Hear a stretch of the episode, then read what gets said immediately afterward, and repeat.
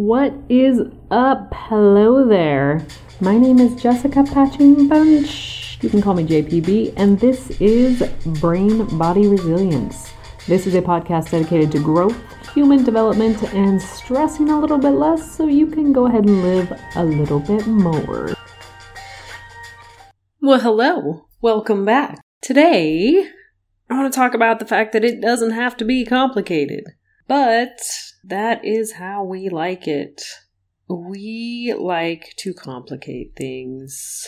And in so many ways, we just skip over the fundamentals and we skip over the basics because we're in search of something more complicated, because it seems more appealing. It seems like things have to be complicated to work. We live in this world where we we have these ideas floating around um, and the more they float around, the more acceptable they are, the more that we accept them because of proximity, because of frequency that we hear them, not because of any kind of validity. And in these ideas, we hear that more is better and fancy is better and more complicated and more complex is better. Um, and it's easy to overlook the building blocks that can get you to a place where you can start experimenting and adding on a few bells and whistles and other layers to things. But if we think about our tendency to want to have all of these kind of like higher level things, and so I guess I jumped in here. Let me give you some examples. I think about, um, I see a lot of a lot of like workout things, and maybe maybe these are just like you know things that I see in my sphere. So you may not be seeing them, but uh, these workouts that are like you know burpee to 180 to squat, jump, you know, back flip. I don't know. They just get really complicated and they are unnecessarily so. And I think that I've heard this from from friends and colleagues who are in the personal training realm is that people get bored with doing the same thing over and over again. People get bored with um, just doing the basics and feel like then there has to be something bigger, better, faster, stronger, more complicated that is going to work better. When in reality, it is just mastering the fundamentals and mastering these basic pieces. And then from there, going to try on variations of that to, make it work for you. Um, and when I, what's bringing this up is I posted I don't know what it was. One of my one of my Instagram posts in the last couple of weeks, my husband co- commented, and he's always he's always just the greatest supporter. Um, but he complicated and he said simple but fire. And my first reaction was kind of like, yeah, of course it's simple. This is why all of brain body resilience tools, all of the tools that I work with my clients on, are and that I talk about and write about in my newsletters and on Instagram and all of the things are simple, the foundational pieces that we need. And they are practical. They are not, you don't need any tools besides yourself, your brain, your body, your breath. Those are your tools. You are cultivating tools within yourself. It does not have to be complicated. It is actually super, super simple. But because we overlook those things, we tend to not give them a chance because it seems too too simple to be true. Just because it's simple doesn't mean it's easy, but it doesn't have to be complicated to work. And when we're talking about things getting complicated, um, when we're trying to make these these like routines, these morning routines, everybody's obsessed with morning routines. I love a good morning routine. I think it's incredibly important to start your day with some kind of um, habit or anchoring resilience activity. I start with some movement, some breathing, a little bit of journaling, depending on what how much time I have in that day, in that in that morning. Um, but I've seen again, I've seen these these suggestions for routines that just get incredibly complex, and that just makes it harder to makes it harder to be consistent.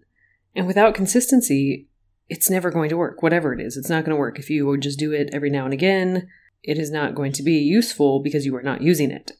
And we get these complicated, these ideas that it needs to be complicated, our routines need to be complicated.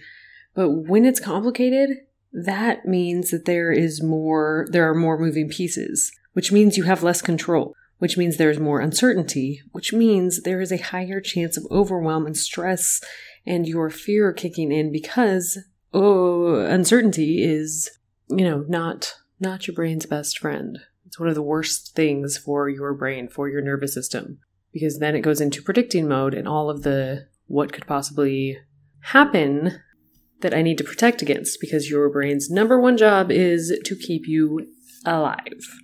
And so with more complexity, there's more possibility for for that uncertainty.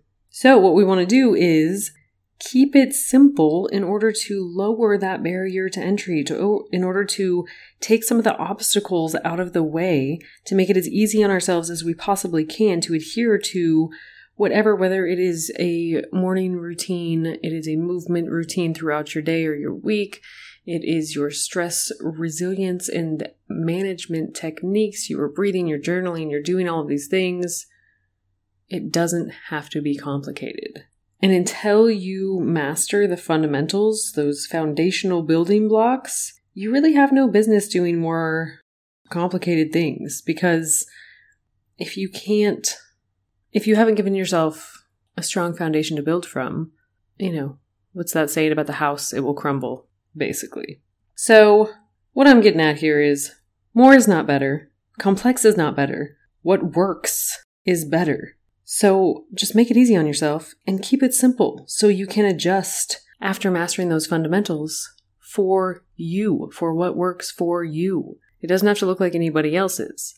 And that's the thing. When you master those fundamentals and get a basic routine down, then you can start to adjust here and there and adjust for your lifestyle and just for what works for you.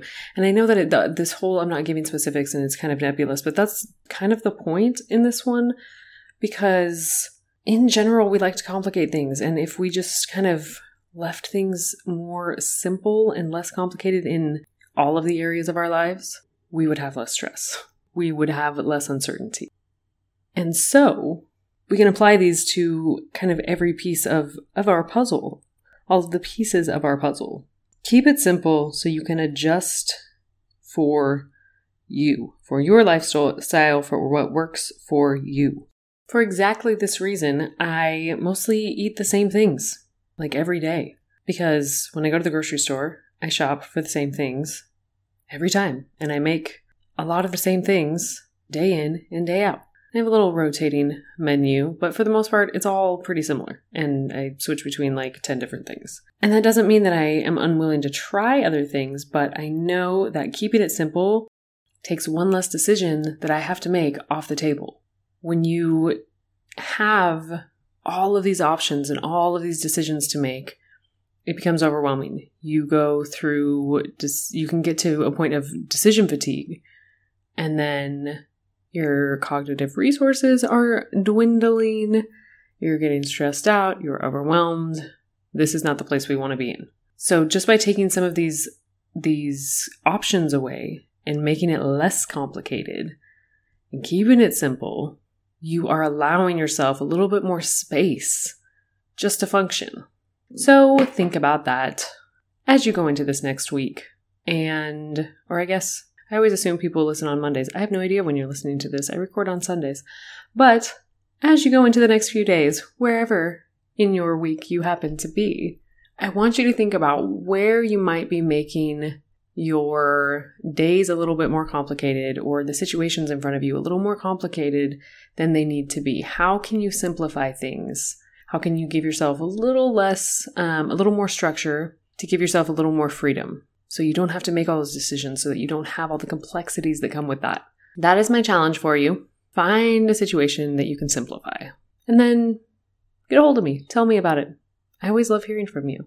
If you like this, I would love for you to share it with a friend. If you listen to this episode, I'm going to ask that you share it on your social medias and tag me so that I can see you and say hi. And that's it for this week. I'm going to wrap this up. Until next week, we'll do it all again. Peace out.